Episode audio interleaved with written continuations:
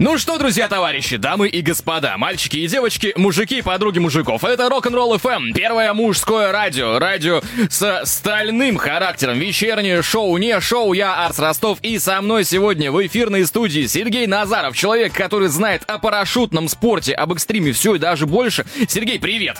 Приветствую, приветствую вас, дорогие друзья, очень рад побывать у вас в гостях расскажу все, что знаю. Вот, давай сразу же начнем э, с, с малого. Сколько ты лет этим занимаешься и вообще почему решил именно парашют? Вот как вот это вот все, прыжки, зачем, почему? Давай рассказывай всю подноготную. Я занимаюсь этим с 2009 года. 8 июня 2009 года я первый раз совершил прыжок с парашютом.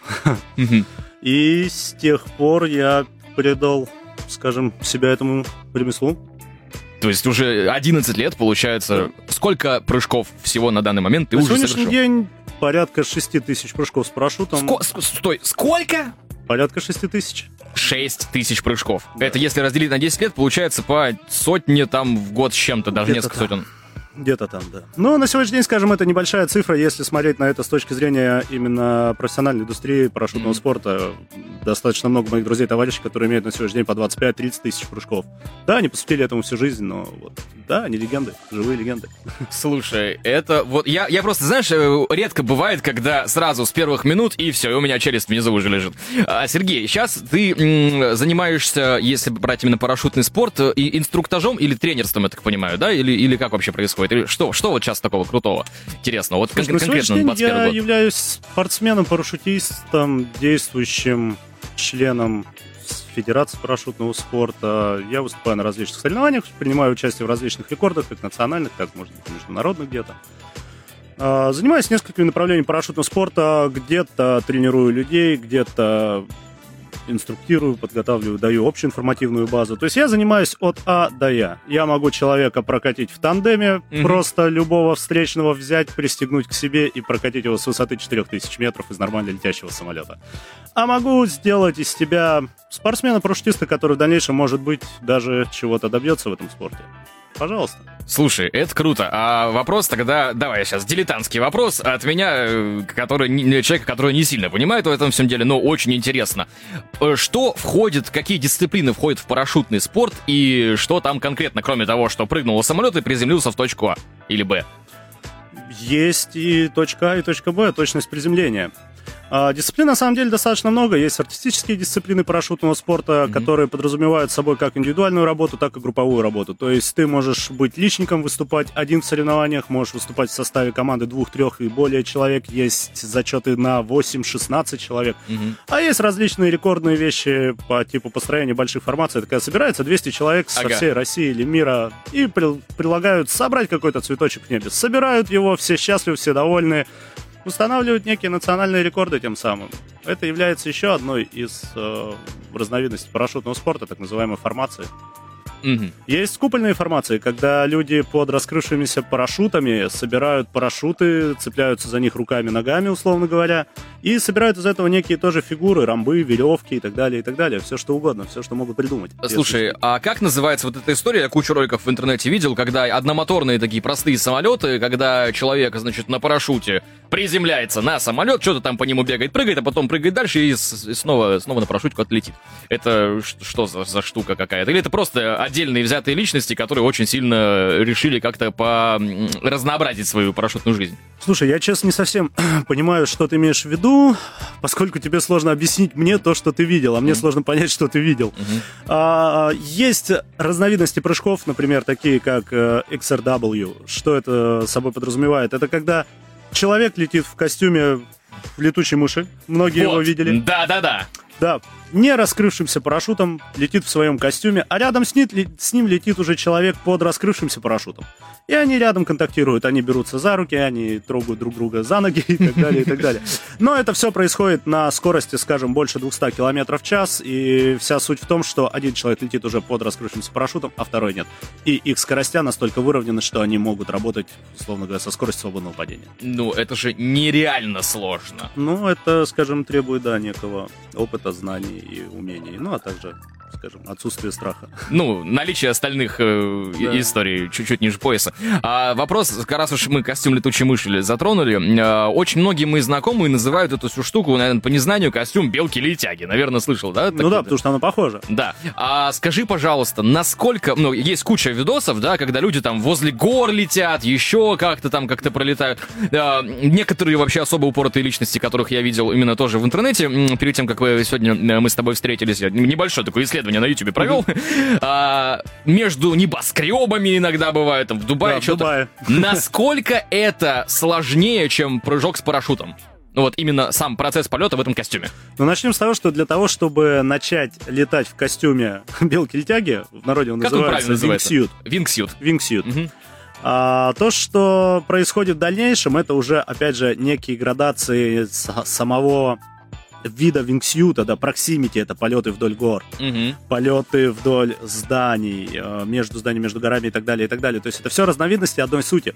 Для того, чтобы начать прыгать в вингсьюте, ну, изначально ты должен иметь минимальный опыт, хотя бы 200 прыжков просто с парашютом. Минимальный, Минимальный опыт? опыт для того, чтобы тебя кто-то взял и обучил именно угу. полету в вингсьюте. Для того, чтобы жечь круто и красиво, ну, у тебя потребуется целая жизнь. Ну, то есть это учиться, учиться. Да, и... ты должен посвятить этому, скажем, большую часть своей жизни. Как э, прыгая, так и развиваясь физически, психологически, теоретически и так далее, и так далее. Потому что, ну, цена ошибки, скажем, она слишком велика. Ну, Но да. оно того стоит. Ну, как и любая экстремальная вещь, да? Да, да, да. Ребята, которых ты видел на видео, которые летают в Дубаях, я думаю, что это Мэтт и Пэт, это наши знакомые из Дубая, они работают там, в свободное время они занимаются полетом вингсютами, бейсджампингом. У одного больше 17 тысяч прыжков, у другого больше 16 лет опыта в индустрии скайдайва. Да, они охрененно опытные ребята. Слушай, раз уж мы заговорили про Дубай, э, я тут вне, вне эфира мы чуть-чуть поболтали, э, я вспомнил про фильм «Миссия невыполнима», где Том Круз э, делал какое-то невообразимое количество прыжков за месяц, чтобы снять одну сцену. Да, было такое на самом деле. Я, так сказать, был свидетелем этого всего. Мы находились на данный момент в Дубае тоже на тренировочных сборах на своих. И в этот момент они снимали один из элементов этого фильма, когда они, да, действительно были э, на кампусе э, в пустыне на одной из э, дроп-зон Дубая и выполняли эти прыжки. Да, Том Круз на самом деле прыгает, и на самом деле это было интересно даже понаблюдать, потому что, скажем, он пришел туда с определенной целью научиться и выполнить все эти трюки самостоятельно. Да, он прыгал, да, это круто. То есть до съемок этой сцены он никогда не прыгал с парашютом? В смысле, не то, что не прыгал, никогда не умел этого Ну, делать, скажем, да? условно говоря, он начал этим заниматься в преддверии того, что ему нужно было снять эту сцену. А, смотри, тогда вопрос следующий. Насколько тяжело это для организма за месяц 50 раз спрыгнуть? Иногда по два раза в день. Слушай, это интересный вопрос, сопоставимо, наверное, как с физическими нагрузками и тому подобное. Насколько тебе тяжело будет 50 раз за день подняться на 10 этаж своего дома? Ага. То есть, как бы, все приходит с опытом, все приходит с знаниями, и очень много зависит от человека, который тебя будет вести по этому пути. Угу. Либо он тебя поведет по длинному пути, либо по наикратчайшему с максимальным выхлопом. А сильно, ну, в чем отличие? Длинный и короткий путь? Школы, разные школы, разные инструктора, тренера, преподаватели, так сказать. Места, где ты обучаешься, есть э, аэроклуба топовые, скажем, дроп-зоны, в которых выполняются в год десятки тысяч парашютных прыжков, а есть клуба, в которых выполняются тысячи прыжков всего лишь. Угу. Как и, скажем, в нашей прекрасной стране, где мы живем, у нас порядка 90 аэроклубов, но, скажем, действительно действующих, топовых и сильных, ну, хорошо, если полтора-два десятка. Остальные все это старые бедные десауфовские клуба, которые как бы живут на энтузиазме наших старых добрых инструкторов. Угу. Не более того. Ну, то есть, если прям хочется чего, чему-то, чего-то достичь, не, не просто прыгнуть с 3000 метров один раз и такой, типа, я сделал, молодец, да, в тандеме, а чего-то это, то нужно искать именно клубы, которые максимальное количество прыжков. Это как да? во всем. Если ты хочешь чего-то добиться, да. ты должен быть с э, сильными, с лучшими, ты должен быть в лучшем месте, иначе ты будешь всю жизнь как бы личником и где-то там скитаться по квартирникам, и не более того, ты никогда не выйдешь на большую эстраду. Это да, тут согласен. А, перед тем, как прервемся на э, паузу, чтобы музыку послушать, вопрос следующий. Представим ситуацию, что вот я никогда не прыгал, ну, как бы я, правда, никогда не прыгал, а что мне нужно делать, что мне нужно сделать для того, чтобы прыгнуть самому?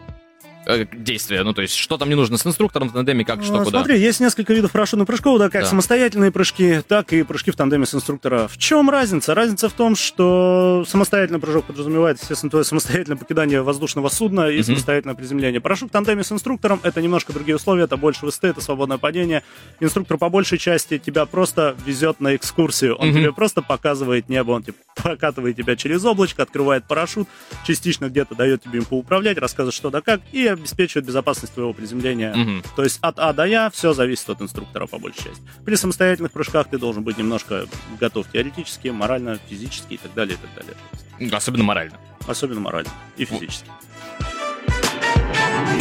Сергей, давай, знаешь, что сейчас обсудим с тобой? Мне вот очень интересно, а, мы вне, вне эфира немножко затронули эту тему, насколько сильно отличается обучение от того, что было раньше, и то, что есть сейчас. Вот именно всем этим Да, делом. смотри, а, ну как во всем, скажем, технологии идут вперед, ничто не стоит на месте, прогресс. День движок прогресса. Ну да. Вот, то есть, да, я сам обучался, так сказать, в старой школе по классической программе. Мы прыгали с так называемыми круглыми нейтральными куполами. Было это интересно и здорово, когда ты неделями мог ходить слушать что-то про парашют, потом неделю прыгать в какой-то песок с какого-то трамплина, потом еще три недели смотреть на сам парашют, еще полгода куда-то глядеть и что-то читать и писать, и списывать тетрадки по 96 листов. И через полгода ты совершал первый прыжок в лучшем случае. Где-то бывало и так. У нас это было немножко по-другому, но суть примерно была той же. Это была классная школа, мы знали, мы умели, мы действительно шли и в нас верили, и нас пускали, потому что нам доверяли. Сейчас же с э, годами, с опытом, знаниями всю эту программу обточили, ее привели к идеалу, минимизировали все лишние телодвижения, сократили сроки обучения и, скажем, оставили только самое лучшее и самое правильное. И во всех самых хороших клубах, э, скажем, р- где работают самые, ну, скажем, продвинутые технологии, а Обучение в среднем занимает от А до Я, с нулевого человека до спортсмена-парашютиста, который может выполнять прыжки абсолютно по всему миру. Ну, скажем, 10 прыжков. В смысле 10? 10 прыжков и может быть чуть больше, чем 4-5 дней времени. И в смысле, то есть я Всё. смогу с кем-то прыгнуть уже сам? сам ну, Да, ты уже будешь спортсменом-парашютистом, у которого будет э, международный сертификат, так называемая лицензия, которая будет подтверждать твою квалификацию как у дайверов, как у, там, не знаю, Но промальперов и так далее, и так далее. для этого ж нужно хоть как-то физически быть подготовленным, не просто вот человеком со слабыми ручками, ножками, да, которые там ни разу Физически, спорте не- морально, да. Скажем, больше, наверное, морально, чем физически, потому что у нас прыгают как и дети с 12 лет, у нас есть э, детская сборная по парашютному спорту, есть юниоры, есть взрослые и так далее, и так далее. Я Прыг- себе представляю, познакомился ты с девушкой какой-нибудь в школе, такой, пойдем на свидание, что-нибудь там, я тебе сейчас там расскажу. А Она такая, что ты мне расскажешь? Я в этом году раз 150 уже прыгнула с А парашютом. на самом деле это так. Э, Людям из парашютного спорта очень тяжело общаться с э, простыми смертными, так называемыми. Потому что, ну, это неинтересно, там другая жизнь, там другая семья. Парашютный спорт — это одна большая целая семья размером с мир. Куда бы ты ни приехал, тебе всегда рады, тебе всегда улыбаются, тебя с первого раза примут как своего, тебя накормят, напоят и спать уложат. Ну, это, это меня всегда радует, потому что, знаешь, это вот как э, в аэроклубах, наверное, в той же Европе, да, когда там местная тусовка, ты можешь прилететь на любой вообще частный аэродром, э, как-то вот, ну, все истории связаны с какими-то экстримом, где есть, ну, какая-то ценность, и ценность порой бывает очень, ну, я понимаешь, о чем я, да, когда, ну, Да, рискуют люди конечно. очень это, сильно. скажем, давай мы переведем это на твой лад. Ты как музыкант, ты понимаешь, что если вспомнить то, что было лет 15 назад, это было круто. Эти Мгм. квартирники, эти тусовки, эти подъезды, это все. Посмотри на нынешнюю музыку, она никакая, она компьютерная. Нет живой музыки, нет живой тусы, нет тех фанатов, которые этим занимались, которые тащили домой эти барабаны, наматывали на них пленку, эти гитары, Мгм. непонятно из чего, и так далее, и так далее. Нет, все доступно, все просто. Так же и с парашютным спортом. Это теряется, это уходит. но все равно остается намного, э, намного более дольше пролонгированно, так сказать, потому что, ну, все равно это физический спорт. Тут никто В не пойдет... степени, да? Да, Это да. высшая степень, наверное, экстрима того, который есть. Э, Наверное, с точки зрения именно адреналина какого-то единичности в этом спорте, ты личность в этом спорте, потому что ты Мгм. можешь быть самим собой именно там, с момента отделения до момента приземления на землю. Ты личность, э, на которую никто не может воздействовать. Ты принадлежишь только сам себе. Ну да, это настолько Это абсолютизированная степень свободы, наверное, так можно назвать. Да, это и есть свобода. А, Гамер пишет э, в, по эфи- в эфирный WhatsApp по, по номеру 839-631-39. И говорит, идеальная жена для парашютиста, наверное, это э, девушка-космонавт. Знаю я одну девушку-космонавта. А, В том или позатом году она была на МКС, она ходила. Мы прыгаем с а, нашим Роскосмосом, с нашими друзьями из Звездного городка. Если они нас слушают, то большой им привет. Да и, в принципе, всем нашим друзьям и товарищам большой привет из солнечного Краснодара. А, не сказал бы, я бы не хотел бы себе жену парашютистку. Это как минимум конец семейному бюджету. Потому что парашютный спорт является, ну, скажем, честно, довольно-таки дорогим видом спорта. И Если в семье прыгает один, это проблема. Если в семье прыгают двое, это трагедия. Прям, ну, э, хорошо, давай так. э, Минимальный бюджет одного прыжка. Давай так. Вот. А, Один прыжок место в самолете стоит от 1300 рублей один прыжок. Мгм. Это просто как в маршрутке тебя поднимут на 104 тысячи метров. Это при учете того, что у тебя есть абсолютно все, и тебе ни за что не нужно платить, просто ты хочешь выпасть из самолета, это будет стоить от 1300 рублей и до бесконечности, в зависимости от места, где ты прыгаешь. Самый дорогой прыжок, который я прыгал, ой, стоил мне порядка, наверное, 25 тысяч рублей на наши деньги. Мгм. Вот, это один прыжок. А что за прыжок? Если не секрет, почему так Слушай, дорого? это мы прыгали на Кавказский заповедник Лаганаки на наш, Мгм. на Кавказский хребет, и, скажем, это была спонтанная идея, и нам поспособствовали наши друзья из э, различных спецподразделений, которые организовали этот прыжок, мы арендовали воздушное судно и поехали, компания несколько человек прыгнули. А, хорошо, тогда вопрос другой. Смотри, ну, стоимость самого прыжка именно самой доставки тебя на высоту... э, 1300 рублей. Это понятно. А все, что должно быть у тебя, вот вся амуниция от, э, от и давай до бесконечности. Ну, понятно. на- наверное, скажем, как хорошая машина или хорошая квартира. То есть несколько миллионов рублей Да. может стоить э, Вполне. один парашют. Парашютная система тебе в сборе обойдется, скажем, от полумиллиона рублей. От. От полумиллиона рублей. А если какой-нибудь там э, Если новомодный... это будет топ, это будет стоить тебе, ну, наверное, скажем, миллион с копейками. Плюс э, комбинезоны, плюс э, высотомеры, шлемы и так далее, и так далее. Все это вливается в очень хорошую копеечку. Ну, GoPro-шку последнюю купить уже, что? Да, это тебе опять же, это 40 кусков. Ну да, как минимум. А, вопрос следующий. Раз уж мы, э, раз уж ты затронул про историю про спецподразделения, когда знакомые и так далее и тому подобное, вот сейчас что было. А, вопрос следующий. Я так понимаю, что армия, конечно же, была. То есть и ВДВ тоже, вот, вот вся, вот, вся вот эта история. Скажи, пожалуйста, насколько сильно отличаются армейские прыжки от гражданских? Слушай, они в корень отличаются. И, скажем, да, я служил, я служил э, в гвардейской воздушно-десантной дивизии города Пскова, поселка Черехи. Вот, в писарем штабе я был. Вот. А военные прыжки, да, они отличаются, отличаются кардинально, как минимум, скажем, не знаю, вот той спецификой, той подготовкой, неделями, вот этими бессонными ночами, Мгм. мучениями, этими солдатами, уставшими от этих ВДК, этих предпрыжковых и тому подобное. То есть там это все расписывают на 80 часов теоретического курса, потом Мгм. эти солдаты ночь идут в эти поля, стоят там где-то в каких-то отстойниках, ждут своих прыжков, и они не рады этим прыжкам. Они не получают от этого удовольствия. С криком за ВДВ они выпрыгнули один раз из самолета, и, наверное, на этом вся романтика воздушно-десантная и прекращается, потому что когда начинается второй, третий прыжок, многие уже туда не хотят, потому что это холодно, голодно, это противно, это не так приятно, и это не так романтично, как нам кажется. Но оно того стоит, поскольку это специфика определенных подразделений, это воздушно-десантные войска, которые идут как бы с неба и сразу в бой. Поэтому это, скажем, кардинально другая вещь. Слушай, э, по- последний вопрос перед тем, как уйдем на музыкальную паузу. А, спрашивают в эфирный WhatsApp, а сколько стоит аренда оборудования? Э, Вот, ну, аренда именно парашютной системы, если хочешь прыгнуть. Ну, скажем, комплект всего, то есть снаре- снаряжение шлем, высотомер, какие-то перчатки, комбинезон, парашютная система, наверное, на прыжок тебе выйдут, ну, в среднем в тысячу рублей прыжок. Nope. А, ну то есть того, типа, можно в трешку уложиться прям нормально. Да, то есть две с половиной тысячи примерно у тебя будет себестоимость одного прыжка, если у тебя ничего нет, но ты вот прошел обучение и хочешь прыгать. И парашют за тебя свернут. Да, это будет укладка, укладка парашюта, то есть аренда его и Мгм. аренда всего остального снаряжения. А, и вопрос э, последний на этот выход. Э, в чем прикол, когда выбегают куча, куча разных э, есть сцен в фильмах, да, когда большое количество человек выбегает из самолета, да, и прыгает, и у них сразу парашют раскрывается, вместо того, чтобы самим дергать. Э, В чем разница? А, Это так называемое принудительное раскрытие парашюта. Это прыгают, скорее всего, люди, которые не умеют этого делать самостоятельно, они не обучены, скажем, падению самостоятельному в работе в свободном падении, и поэтому их парашюты открываются непосредственно сразу после покидания воздушного судна, чтобы обеспечить максимальную безопасность человека, потому что парашют, Мгм. он, в принципе, а, конструктивно устроен так, что в косом потоке, так называемом, который остается за движущим самолетом, парашют откроется ровно, стабильно и направленно. Ну, то есть это максимум security. Сергей, вопрос к тебе следующий. Э, Скайсерфинг. Э, Сам пробовал? Нет, но слышал. А, Вот э, по- подробнее. Я так просто, вот мы сейчас немножко вне эфира поговорили, что есть э, человек э, В России. в да. к сожалению.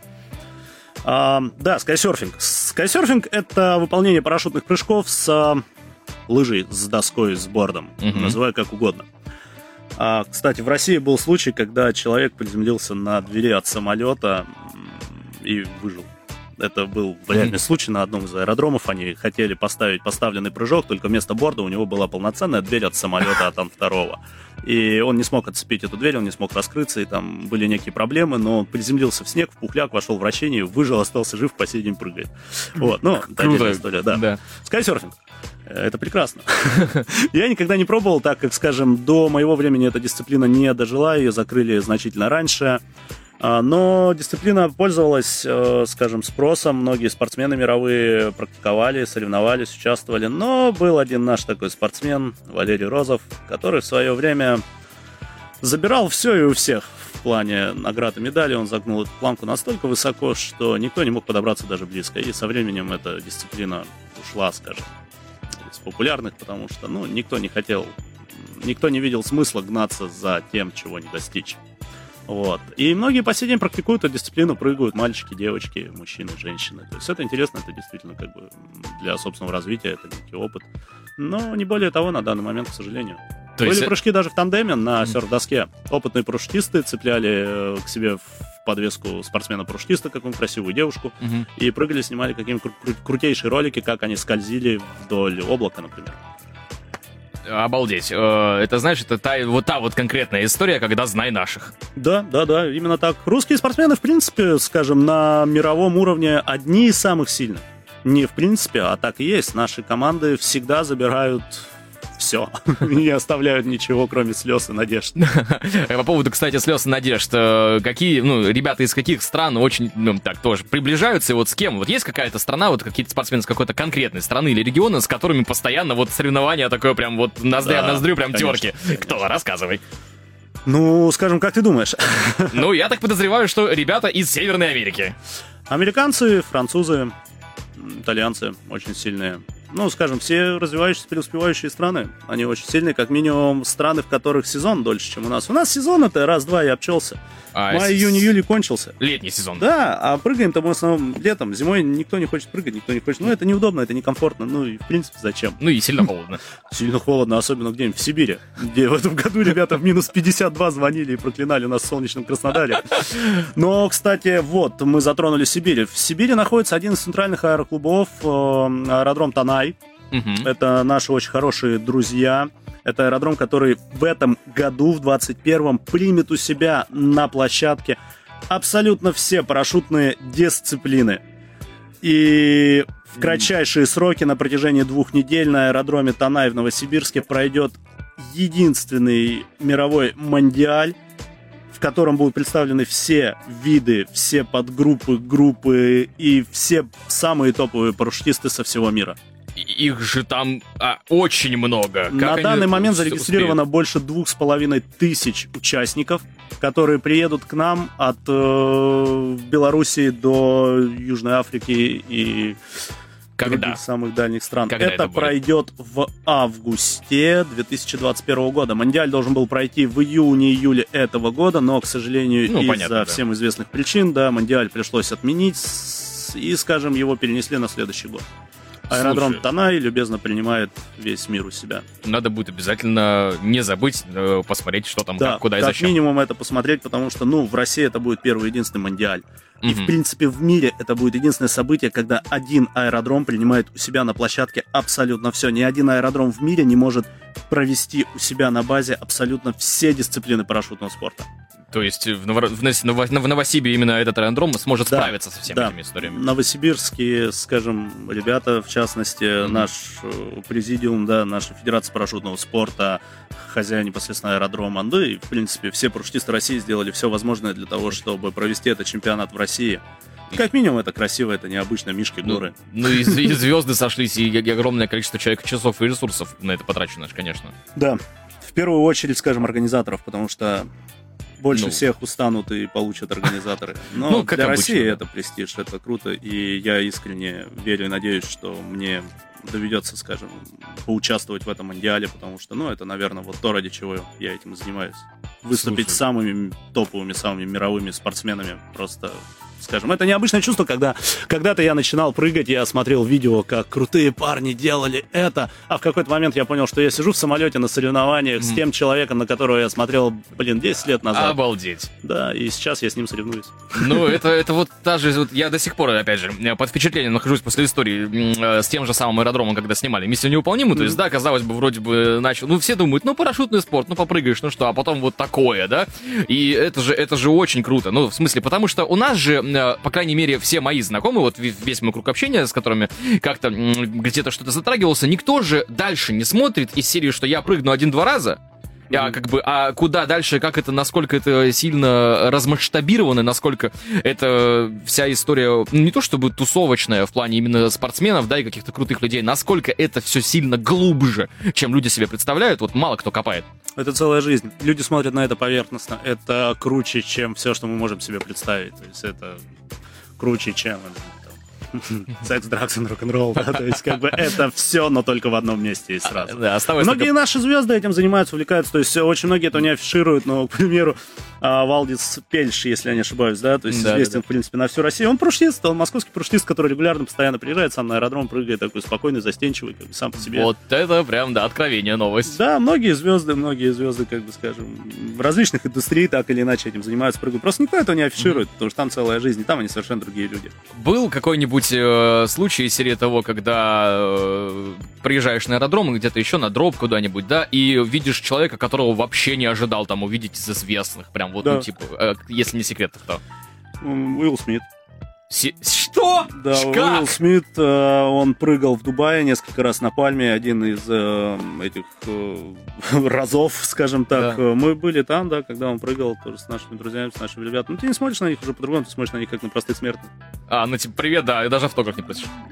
Слушай, э, на самом деле люди, которые или там занимаются все... этим более профессионально, они на это, этому уже не придают никакого значения. Некоторые, да, можно сфотографироваться да. по фану в какой-то период времени, это прикольно, ты его обнял, mm. ты понял. Но намного прикольнее просто пообщаться с этим человеком, улыбнуться, посмотреть друг на друга и на этом разойтись, не придавая никакого величия этому событию. Потому что вот этой вот истории, когда где-то что-то, какая-то вот эта вот недосягаемая величина, оно все, когда поднимаешься, сильно уравнивается, я так да? понимаю. Да, в небе все равны.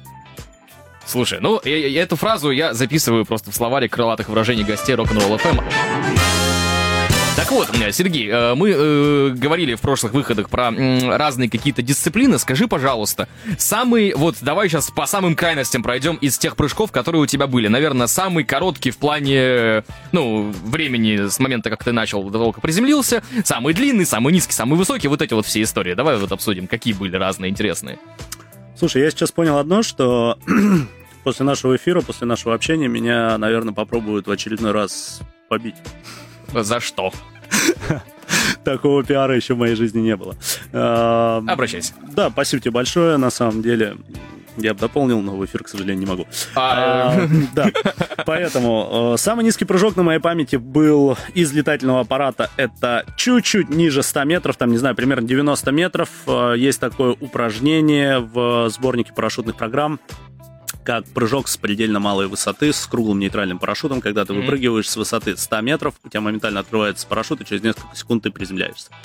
Это есть прям по упражнению такой прыжок. То это... есть там вообще нет времени понять, что произошло? Ничего совершенно, и как бы нет шанса на ошибку и на какой-то промах укладки. То есть mm. а, вышел, приземлился, не более. Так, в старом mm-hmm. анекдоте говорит, а это Дембеля выпендривается. Mm-hmm. Вот. Из самых высоких прыжков, ну, это порядка 6 там, с копейками тысяч метров. Прыжок с кислородом мы прыгали. Такие прыжки выполняются, как правило, на различных национальных рекордах, когда людям нужно максимальный запас высоты и времени mm-hmm. для того, чтобы, условно говоря, 400 человек в небе могли собрать фигуру. Mm-hmm. А, отводится им на это там минута, чуть меньше минуты. Они прыгают с определенным кислородным оборудованием, с кислородом ну, скажем, в таком формате, да, в моем случае. Самые низкие э, прыжки, в принципе, с парашютом с статичных объектов, такие как, например, бейс. К бейсу относится, кстати, проксимити, когда ребята летают вдоль гор. Mm-hmm. Да, это одна из разновидностей. И также ты мог видеть, как люди прыгают с парашютом с мостов, с домов, со скал, просто да. вот э, акробатику различную. Я прыгал в свое время с э, друзьями, мы начинали в далеком 2009-2010 году прыгать эти вещи. Я напрыгал прыжков порядка там 70, наверное, и прекратил. Я прыгал, самый высокий у меня объект был этажей, наверное, 17 я прыгал с парашютом с крыши дома. Мы прыгали в Москве у друзей из окон жилых квартир, когда ты просто открываешь окно, вылазишь, и с грохотом прыгаешь вниз. Вот. Ну, из самых таких высоких, скажем, объектов прыжков с парашютом именно в плане бейса у меня была линия электропередач РЦ-9 в электростале высотой 215 метров, и потом снесли, к сожалению, больше этого объекта нету. Но это вот была вышка. Ну, а так, в принципе, Крымские горы, всякие каньоны там и так далее, и так далее. Это все тоже было опрыгано, но это все низкое. Там. Сайпетри тоже, да? Сайпетри, там Нет, прыгают ребята, там какой-то рукджамп, еще что-то, я туда не ездил. Мои друзья мне говорили, что там небезопасно, я туда не ездил. Я безопасный парашютист, я очень люблю жизнь. Поэтому, как бы это и было одной из причин, почему я перестал этим заниматься. Я посмотрел на все на это и думаю, все, ребят, достаточно. Я попробовал, как бы себе все доказал, вам все доказал, себя показал. Все, следующий. Эта дисциплина мне не интересна. Ну, в определенный период жизни, как и все, всему свое время и место. А самый быстрый с точки зрения горизонтальной скорости? Это соревнования, или же даже, наверное, подготовка к соревнованиям, потому что на подготовке к соревнованиям ты даешь лучший результат всегда. На соревнованиях ты, как правило, наполовину уменьшаешь все свои показатели, потому что страх, боязнь, ненависть, не знаю, еще чего-то. Перестраховываешься? Естественно, так или иначе, ты волнуешься, ты переживаешь, ты начинаешь допускать какие-то ошибки. А, самые быстрые, наверное, виды прыжков именно с точки зрения пилотирования скоростного. Это купольное пилотирование, так называемый свуп, когда люди на своих парашютах у земли пролетают максимально низко и максимально быстро над mm-hmm. ландшафтом, над поверхностью земли, ну или же водоемами. Э, в начале и в конце уже над сушей. Там скорость э, пилотирования летящего купола, скажем, в среднем от, ну, скажем, в среднем, наверное, 160 км в час ты летишь с этой скоростью горизонтально в земле, предварительно потрогав ногой водичку, обозначив то, что ты вошел в нужные рамки, в нужном месте, и теперь ты готов. 160! Да, и причем после того, как ты коснулся воды, скажем, в определенном месте, как я тебе показал на фотографии, условно mm-hmm. говоря, ты должен еще и пролететь дальше всех. И, к примеру, на данный момент рекорд уже там почти 197 метров, условно говоря, не помню точно, но mm-hmm. вот француз Седрик... Именно этом... касаясь воды? Да, он коснулся воды, и потом после этого он улетел еще на 100 с лишним метров. То есть ты должен коснуться воды, через 50 метров ты не должен пройти превышение в полтора метра над землей, и только mm-hmm. после этого ты можешь взмыть вверх и пролететь еще сколько ты сможешь.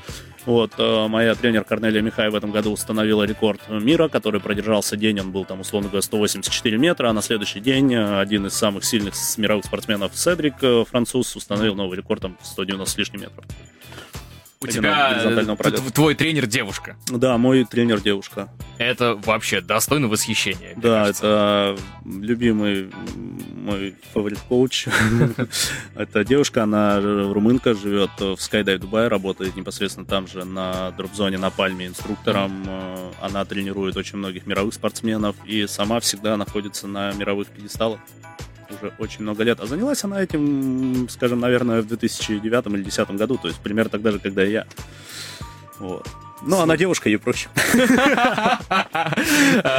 Слушай, знаешь, какой у меня еще вопрос? А самый долгий прыжок твой по времени полета? То есть, вот когда прям очень долго летели. Вот Костюм, это... вингсют, порядка где-то, наверное, 4 минут вдоль облаков различных и так далее, и так далее. То есть, с момента отделения до момента раскрытия парашюта это примерно где-то порядка 4 минут. Сейчас ребята летают уже больше, дальше и так далее, и так далее. Но я не знаю, я ушел от этой дисциплины как-то. Я прыгаю иногда там, о, облака красивые, пойду полетаю, пособираю кромки облаков. Это действительно круто и необычно, когда ты знаешь, что облака они не плоские, как мы это видим в Земле. Ну да. Вот. А так, в общем и целом, сейчас технологии идут, сейчас же есть всякие эти джетмены. Видел, ребята в арабских... Джетмен, да-да-да. Ребята в Арабских Эмиратах летали к сожалению, один вот э, из них, скажем, погиб в этом году э, при выполнении очередного прыжка э, Винсент Рефер.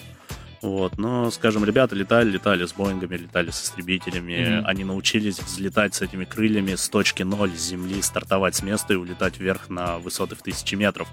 И точно так же они научились приземляться, то есть технология идет, просто они к этому шли десятки лет, но они к этому пришли. Вот. И сейчас, скажем, дальше будет только круче всякие реактивные ранцы, летающие машины. Я думаю, что это прям вот уже не за горами. Тот же самый Дубай уже mm-hmm. заключил контракт на приобретение реактивных ранцев для своих полицаев, которые будут летать по городу. Но это круто. Посмотрим, это будет как минимум забавно первое время. Слушай, главное, чтобы они только не пересекались с э, беспилотной доставкой пиццы от Amazon. Типа того, да-да-да. Как сейчас же летают уже эти всякие э, коптеры. Дроны, да. Дроны снимают что-то. Одни летают, одни ловят, другие доставляют, третьи принимаю, на все это. Это мне в Японии очень сильно понравилось, когда, э, значит, э, некие ребята, которые нарушают закон, э, запустили коптеры. А, точнее, не, не- не ребята, а полицейские запустили коптеры японские, чтобы наблюдать за этими ребятами. Ребята запустили свои коптеры сетками, чтобы ловить эти, собственно, коптеры копов. И, собственно, копы запустили коптеры побольше, чтобы ловить в сетку коптер, который поймал сетку коптер. Так смотри, им уже не скучно всем. У них уже у всех развлечения, они сидят просто и угорают. Ну, это как сейчас со спутниками, да, что решают сетками тоже ловить. Ну, то есть, как бы много всяких историй, там, и со Старлинком и так далее. А как ты думаешь, Просто чисто твое предположение. э, не- Небольшое количество времени, допустим, пройдет а, перед тем, как люди в скафандре будут прыгать из космоса прям.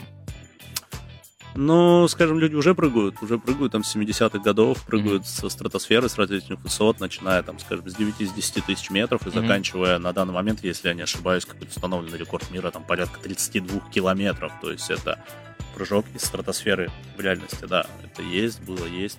И это будет, мне кажется, они и дальше пойдут. И почему нет? Технологии позволяют, есть э, люди, которые готовы пожертвовать собой ради прогресса, ради, не знаю, развития какого-то, познания мира. Почему нет? Я думаю, это все не за горами. Счастливое будущее. Ну, можно и так сказать, да, в какой-то степени. Самому хотелось бы что-нибудь такое попробовать. Ну, чисто теоретически, если подойти к этому Да, вопросу. почему нет? Я, скажем, открыт предложением. То есть Мгм. я всегда за любой кипиш, когда это кроме голодовки. Поесть люблю. Вот, но в остальном, скажем, можно, это, да, это технически сложно, к этому нужно подойти и с моральной, с психологической, с физической точки зрения, но, скажем, ради каких-то вещей ты так или иначе... Мы живем ради того, чтобы развиваться и прогрессировать. И если мы не развиваемся и не прогрессируем, мы так или иначе начинаем деградировать. Ну да. Поэтому мы должны читать, слушать, внимать, разговаривать. Как минимум разговаривать должны. Люди становятся одиноки, потому что они не разговаривают, они не общаются. Ну, а особенно в последний там год, например, да, да, да, да, да, Очень да. много. Люди этого лишились, люди и так в 21 веке. Почему мы с тобой изначально говорили про аэродромы? Все изменилось. А изменилось, потому что раньше на аэродром шли независимо от того, будет там погода, не будет погода. Потому что знали, что вечером там будет здорово, там будет общение, там будет у Мгм. костра и так далее, и так далее. Там будет живое общение. А сейчас люди, отпрыгав свой день, они в конце дня хватают телефон и сразу лезут в соцсети, они не общаются, они не разговаривают. Да. Нужно Люди же срочно сторис сделать. Конечно, конечно. И в этом и теряется, наверное, суть того, ради чего мы начали все этим заниматься. Музыка, экстрим, плавание, не знаю, борды, лыжи и так далее, и так далее. Ну, я лично верю в то, что в какой-то момент люди одумаются и немножечко отложат свои гаджеты просто. Ну, может быть, не массово, но, по крайней мере, хотя бы процентов 30 людей, как бы, кстати, уже очень многие этим, этим и делают. Слушай, мне очень нравятся заведения, в которых, например, э, стоят некие э, блок-ловушки, которые блочат сети и так А, далее. да, так далее. я- я видел Это это. прям здорово. Я бы на всех аэродромах бы вообще страны и мира запретил бы пользоваться телефонами, именно Wi-Fi, там, не знаю, до- до 18 часов, пока вот сансетный прыжок не случился, и пока люди все Да. весело не раскрыли пиво. Просто и- оторви свое лицо от экрана и посмотри, что происходит Да, вокруг. вокруг там. целый мир.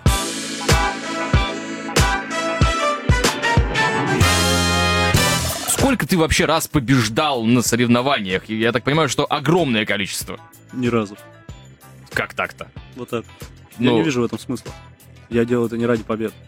Я А делаю вот- это ради удовольствия. Я, вы сейчас этого не видите, я руку тебе пожму, потому что, ну, это, это дорогого, дорогого стоит. Сергей, слушай, у меня к тебе следующий вопрос. А, парашютный спорт, это же не только а, из пункта А в пункт Б в самолет прыгнул, все вот это дела. Сопутствующие истории, места, что видел, где был, самые вот эти крутейшие, потому что это настолько э, степень свободы в плане передвижения, да, в плане того, как мир посмотреть, себя показать, это да, вот но насколько сильно это все идет рядом именно с, с парашютизмом, если так это можно, конечно, назвать. Слушай, ну, парашютный спорт, скажем, занял все место в моей жизни. Мгм. А, Наверное, я еще нигде и не был толком. Скажем, если посмотреть на масштабы на мировые, то, в принципе, в каждой стране сотни, сотни дроп-зон. В каждом городе есть так или иначе какие-то аэродромчики, клуба, но со временем ты перестаешь придавать значение массовости, ты придаешь значение культу. Местам, где красиво, где круто, например, какой-нибудь там Словения, Скайдайв, Бовец, где аэродром находится прямо в горах и открываются безумно красивые виды, как э, прыжок, например, на Кавказский хребет, когда ты видишь хребет, ты видишь скалы, озера, море и так далее, и так далее. То есть э, в этом ты начинаешь черпать некую силу, некое внутреннее удовольствие, и ты приобретаешь нечто большее, ты перестаешь гнаться просто за адреналином, ты гонишься уже за эмоциями, за визуализацией. Когда ты смотришь, и тебе красиво, как закат, как рассвет. В какой-то момент своей жизни ты забываешь про них. Ты живешь 5-10 лет, вот эта работа, суета, быт, еще что-то. И ты уходишь от красивого, от прекрасного. Ты перестаешь радоваться туманам на озере с утра. Ты перестаешь радоваться рассвету. Когда ты в последний раз останавливался посреди дороги, садился на крышу своего автомобиля и просто смотрел на стоящее солнце? Надо быть честным с собой, то есть как бы для чего ты живешь, чего ты хочешь получить от этой жизни и что ты хочешь оставить после нее. Ну да, у нас сейчас у большинства вот эти все закаты это в основном заставочка на телевизоре. Никогда. Моей личной жизни нету ни в каких соцсетях, нигде и на заставочках на телевизоре. У меня нет телевизора, начнем с этого. У меня есть компьютер, с которого я живу, работаю, но опять же, как работают условности, я обрабатываю в нем видео, я оформляю в нем какие-то там вещи, но на заставке стою я, любимые мои дети. Скажем, все то, что мне дорого, мои родители, и не более того, мои друзья, мои друзья в моей жизни, люди с разных стран, с других концов света. Мой лучший друг, живущий в Италии, на данный момент путешествующий где-то там по Шамани, скоро окажется в Америке, я надеюсь, что скоро я приеду к нему. Человек, который живет в другом континенте, но mm-hmm. это мой друг. Друзья, которые живут в Арабских Эмиратах, в Америке, где-то в Финляндии, в Новой Зеландии. Mm-hmm. Это целый мир, парашютный спорт, он открывает тебе больше, чем удовольствие. Он открывает тебе целый мир, он дарит тебе людей, людей, которых ты не можешь, скажем, как-то характеризовать. Места, места везде, скажем. Я был благодаря моим друзьям, благодаря тем, тем, чему я занимаюсь, ну, как мы говорили, да, в различных арабских странах. Я был в Европе, в различных городах. Мои друзья меня много куда брали, катали, показывали, открывали для меня. Я был на различных Мальдивах, островах, не знаю, северные всякие города, страны, там, Мурманск, Мурмаши, не знаю, Новосибирск, Апатиты, то есть из крайности в крайность. Mm-hmm как это, от, от Волги до Енисея, да? А, было такое, что вот, там, не знаю, одна неделя это там солнечный, жаркий, нереально Дубай, через неделю ты в минусах в Сибири, через еще неделю куда-нибудь в Италию, там, такие вот прыжки прям быстрые. Да, это, скажем, сплошь и рядом и постоянно, и я этому очень рад, потому что мой э, образ жизни, он именно таков. Мои многие друзья, когда я прилетаю, например, в Петербург, они меня встречают и начинают mm. просто смеяться, потому что они видят, что я в сетчатых кроссовках, я в этих mm-hmm. же штанах, в которых я сейчас у тебя, и в этой же короткой футболке. И на мне одета какая-то олимпийка. Не более того, ты прилетел здесь минус 20, говорю, ребят, вы меня встретили, вы меня забрали, я сяду в теплый автомобиль, а дальше мне будет тепло, все. А дальше я полечу куда в солнечную страну и там буду отогреваться. Это на самом деле так, потому что завтра ты можешь оказаться в Крыму, послезавтра ты можешь оказаться в Дубае, а через неделю в Америке. Ну, это то же самое, как ты, допустим, по Америке на машине едешь, э, поднимаешься просто вверх по штату, и там плюс 20 тут же оказался в минус 10. Да, так же, как и в России. Ну да. То есть, как бы, ты можешь э, спустя 6-8 часов оказаться в другой части России, где будет холодно и противно. Ну да, едешь из Москвы, допустим, на автомобиле, прошло там какое-то количество времени, ты из минус 15 приехал в плюс 15. Да, потрать 3000 рублей, слетай из Краснодара в Мурманск, и ты почувствуешь реальный контраст. Хотя в этом году я прилетел к своим друзьям ровно на один день, я по нему очень соскучился, я не видел с 2012 года, но это люди, которые могут мне, не общаясь со мной год, позвонить мне в 2 часа ночи, и я всегда с ним буду разговаривать так, как будто мы разошлись часть назад.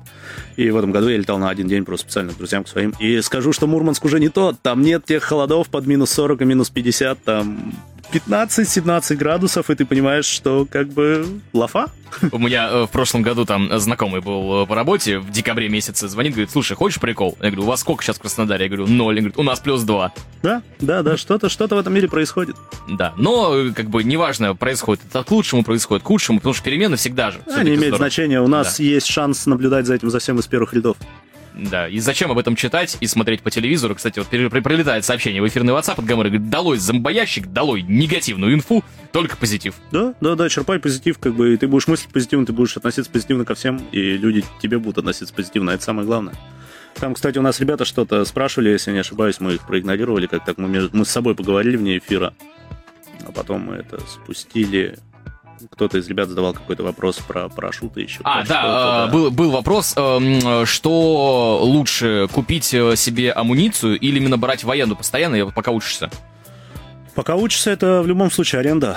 А, как и во всем, как вождение автомобиля, ты изначально юзаешь специально подготовленную технику, предназначенную именно для обучения, а потом ты уже приобретаешь свою, которую уже не хочется царапать, бить, mm-hmm. э, хочется уже ездить и получать удовольствие. То же самое и в парашютном спорте. Ты покупаешь себе систему стоимости хорошего автомобиля, и тебе хочется, чтобы она была красивая под тебя, она была уже правильная и заряженная такая, как тебе хочется. А изначально ты этого не купишь, потому что, ну, скажем, ты не можешь пройти обучение на мотоцикле mm-hmm. в 100 кубов, да, купить себе сразу же какой-нибудь сумасшедший двухлитровый спорт Ну как, да. как, как он называется? Спортивный байк. Ну, как. Какой-нибудь без, безумный, Да, который точнее, там ты по можешь себе это 400. позволить, но твои родители будут по тебе скучать. Как бы, Э, Как, бы это ни звучало, но так и есть. ну, так и есть, да. Это жизнь. А, у меня, знаешь, какой тебе вопрос? Твой на данный момент э, самый любимый вид э, парашюта, с которым вот сейчас прям с удовольствием бы в любое время дня и ночи бы совершил прыжок? Вот именно дисциплина какая? Именно вот на, на сейчас, вот на 2 февраля 2021 года. Слушай, это не имеет значения. То есть для меня больше имеет значение оказаться в небе. А что я там буду делать, это, Вторично. да, это уже не имеет никакого значения. То есть... у- Здесь, здесь и сейчас. Нет, нет настоящего, есть прошлое и будущее. Запомните эту фразу, друзья, товарищи, потому что нужно напоминать ее себе почаще.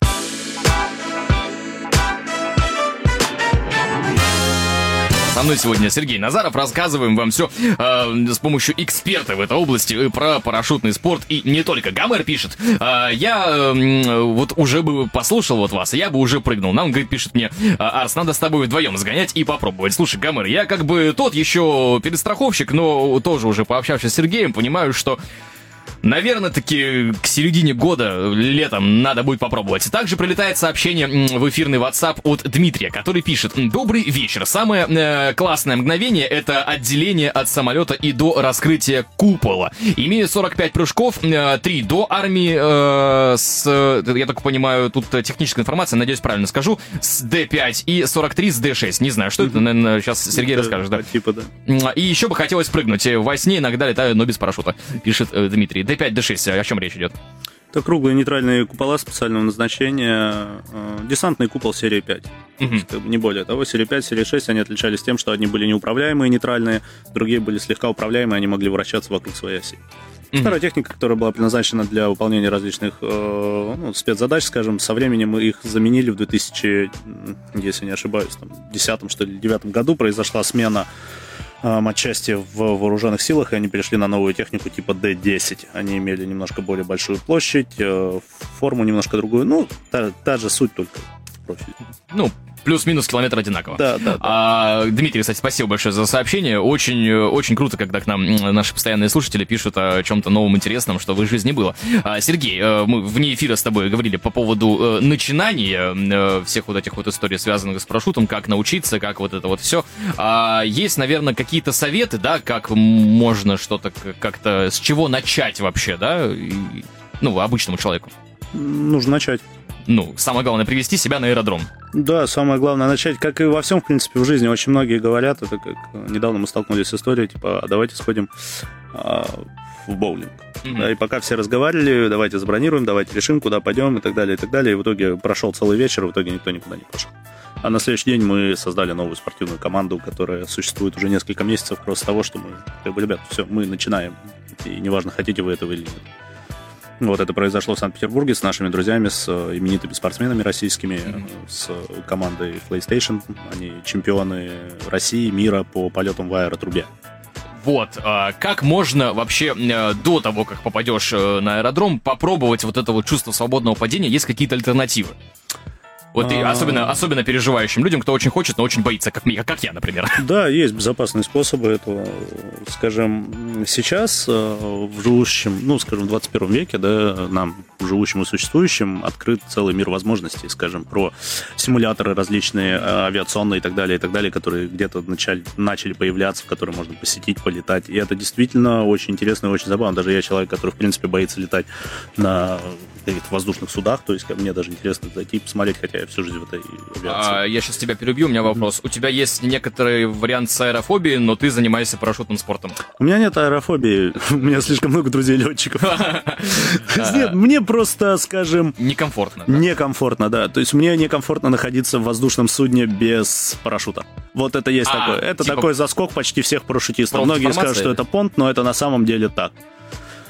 Есть такое, тебе некомфортно, ты знаешь это все изнутри. И это не Мгм. с точки зрения того, чтобы посеять панику на всех, что не летаете самолетами. Нет, я сам летаю в них каждый день, через день, и мне всегда одинаково страшно. Я боюсь летать, да, но я не боюсь прыгать, это здорово. То есть, как бы, наберите высоту и дайте мне побыстрее выйти.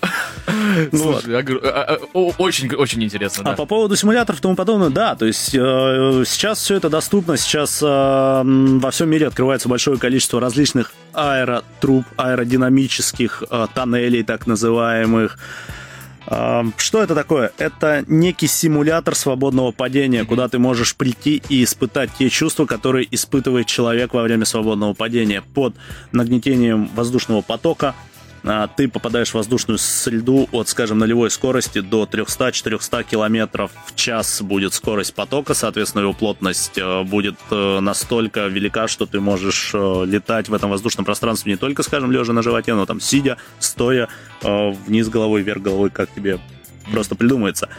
И если мы посмотрим какие-либо фильмы, особенно помнишь, классика была Ой, как они там, на гребне волны. Да, да, да, конечно. Когда они прыгали, падали, вот это да, разговаривали, да. вся эта романтика. А, скажем, да, культовый фильм, точка.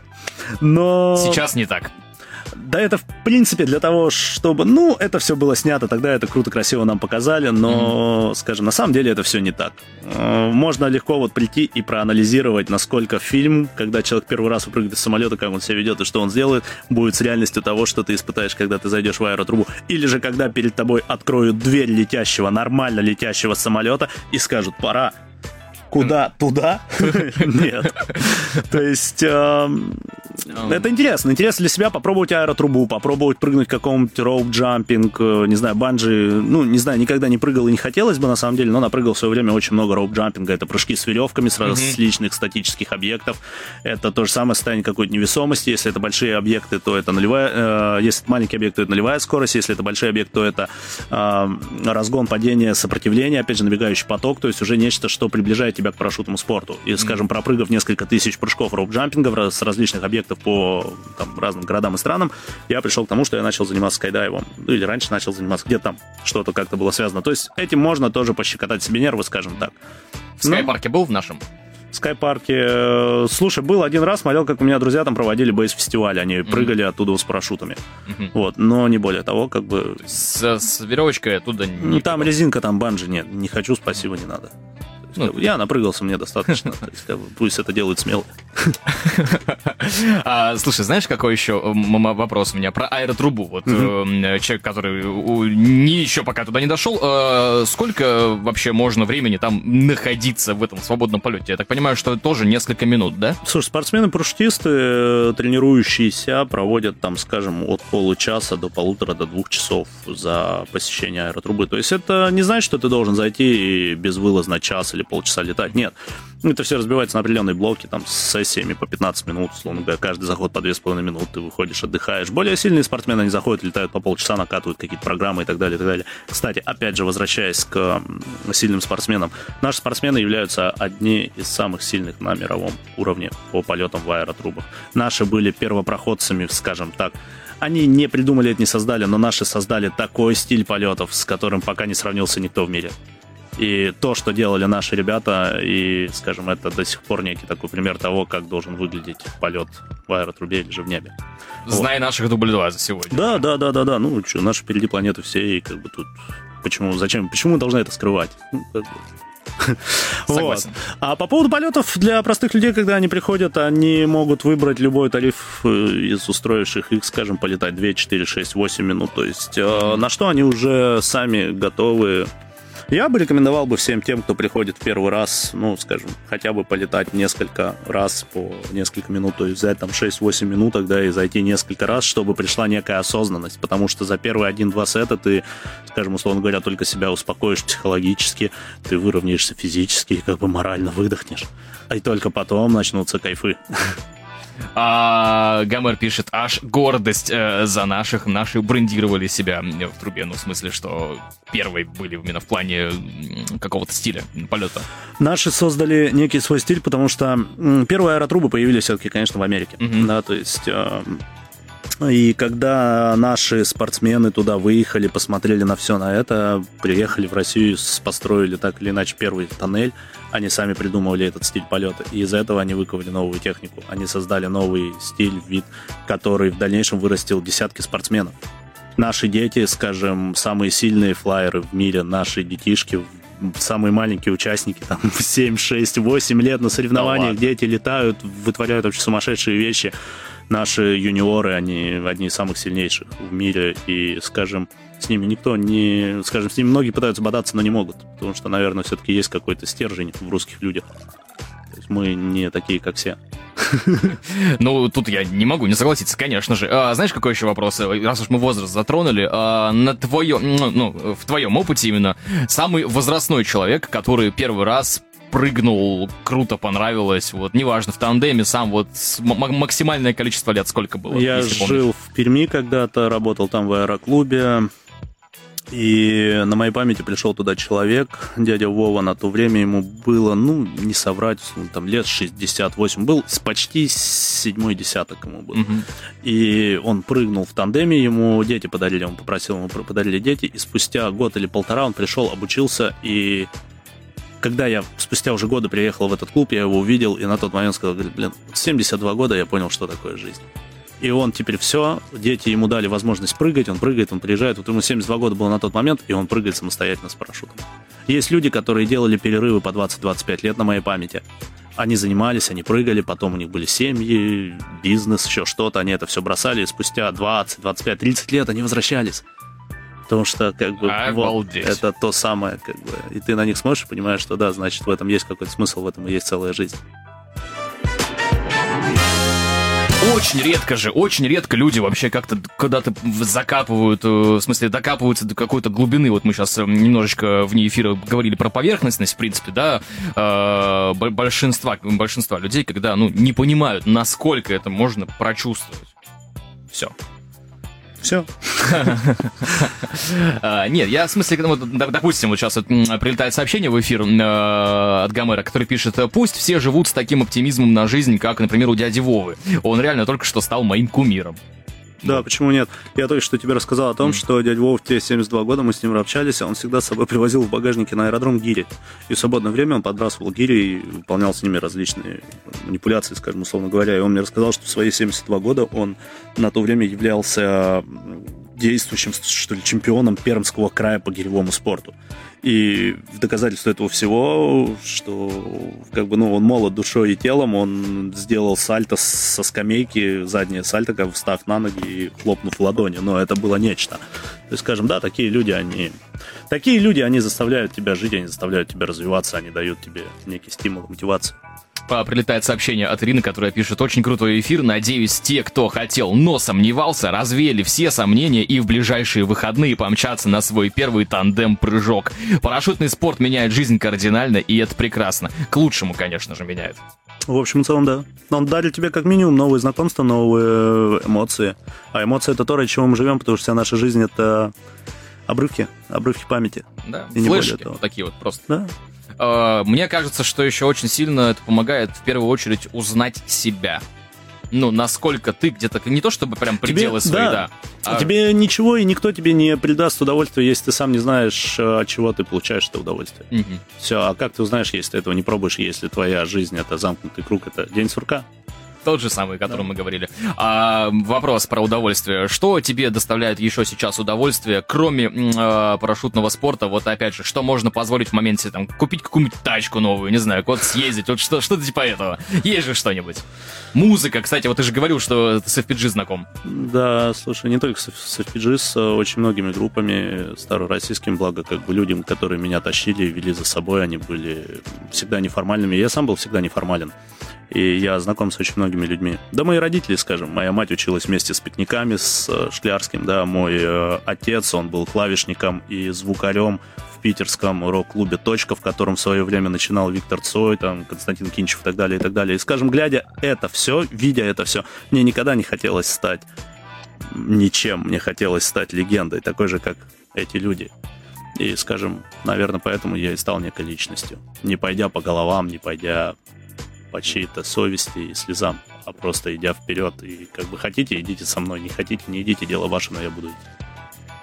Слушай, ну, это да. Да, к вопросу, да, от чего к, получаю удовольствие. Слушай, да. от всего. И за крайние полтора года я, скажем, научился кайфовать от всего, что происходит в моей жизни. Э, рассветы, закаты, туманы, озера, машины, еда, цветы, животные, кошки, собаки, люди вокруг меня. Я люблю обнимать своих друзей. Просто обнимать, не прося ничего взамен. И это самое крутое чувство, которое есть на сегодняшний день в моей жизни. Не прыжки, не какой-то адреналин, там, эндорфин, еще что-то, нет. А именно вот живое, настоящее чувство. Да, а, и я очень сильно, ребята, вам желаю, чтобы у многих из нас, ну, хотя бы у кого-нибудь, если у кого-то происходит не так, то нужно сделать что-нибудь для того, чтобы именно так и происходило. Блиц! А, электромобиль или здоровый американец с мегамощным мотором? Американец. Короче, Додж или Тесла? Додж или Тесла? Давай так. Додж. Ну, собственно, все очень История, просто. легенда. Ты не должен быть как все. Тогда ты будешь личностью, тогда тебя будут уважать. А, э, хорошо, едем дальше. Android или iPhone? Android. Яблоко или PC? Это что, ноу- я извиняюсь? ноутбук, ноутбук, MacBook или А ноутбук обычный Android винда. вообще по барабану Вообще что? по барабану, не А, принципиально. м, Вискарь или пиво? Не то, не то вода. Вода. Да, я перестал пить очень много лет и не хочу. И это тоже здорово. А что бы ты порекомендовал нашим слушателям э, именно с высоты прожитого, не, не могу сказать, что прям типа лет, я и другое имею в виду, именно опыта, и Опыта и того, знаний. что ты видел, в отличие от большинства людей, которых эти не, это не видели. Что бы ты порекомендовал вот именно сейчас? Ну, а души, наверное, все-таки научиться слушать себя и быть а, честными с самим собой. Это, познав это, ты обретешь свободу. А научившись жить в свободе, ты поймешь смысл, наверное, своего существования, своего предназначения в этом во всем. Оно не в богатстве, оно не в семье, не в вещах ни в коем случае. Оно в бытие, оно в нас, наших родителей, наших близких, в моментах, которые мы проживаем. А главное эти моменты видеть. Сделать паузу и посмотреть внимательно. Остановиться, остановиться и кайфануть здесь и сейчас, потому что то, что сейчас, это уже прошлое, а будущее, оно только там, куда ты пойдешь. Собственно, куда посмотрел, туда и пошел. Да, именно так. А, друзья, товарищи, 20.00 на эфирных часах. Я бы на самом деле с тобой бы еще часами разговаривал, потому что, ну, это достойно уважения. Спасибо тебе большое, Спасибо что большое. посетил нашу э, э, студию вечернего шоу «Не шоу». Друзья, товарищи, это Рок-н-ролл FM. С вами сегодня был я, Арс Ростов, и Сергей Назаров. Друзья, человек, спасибо большое. о котором вы уже много чего узнали, а я от себя добавлю, что это именно тот случай, когда я бы с удовольствием переслушал бы эфир и очень много бы на чем поразмыслил. И как бы, естественно, как минимум в аэротрубу бы заглянул, если вы еще там не, не были, обязательно сходите, а лучше пойдите и та- тандемом прыгните, потому что, ну, Гомер, кстати, готовься летом, я так думаю, что все-таки нас-то э, ожидает. Спасибо большое за эфир, все, всем до завтра, пока-пока.